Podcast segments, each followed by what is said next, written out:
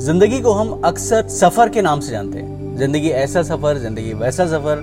कई बार सफ़र जो है बड़ा सुहाना होता है और कई बार उतना सुहाना नहीं होता है। और जब ये सफ़र सुहाना नहीं होता है, तब जो हालात होते हैं वो बिल्कुल वैसे होते हैं जैसे आसमान में बादल छाए हुए हों, काली घटाएँ हों और बारिश हो रही हो ज़ोर की। ऐसा लगता है कि ये बारिश रुकने का नाम ही नहीं लेगी, पता नहीं क्या क्या लेकर जाएगी। और ऐसे वक्त में अगर हमें सफ़र जारी रखना होता है तो हमें क्लैरिटी की ज़रूरत होती है। और जो भी गाड़ी चला रहा होता है, चाहे वो कार हो या ट्रेन हो या प्लेन हो सबसे पहला वो काम करता है वो चलाता है वाइपर्स और इसी वाइपर का काम करने वाले हैं हम यानी कि मैं विवेक शर्मा सोशल ऑन्टरप्रनोर और डॉक्टर मिनीश जैन नमस्कार मेरा नाम डॉक्टर मिनीश जैन है और मैं एक मेडिकल ऑन्कोलॉजिस्ट हूँ।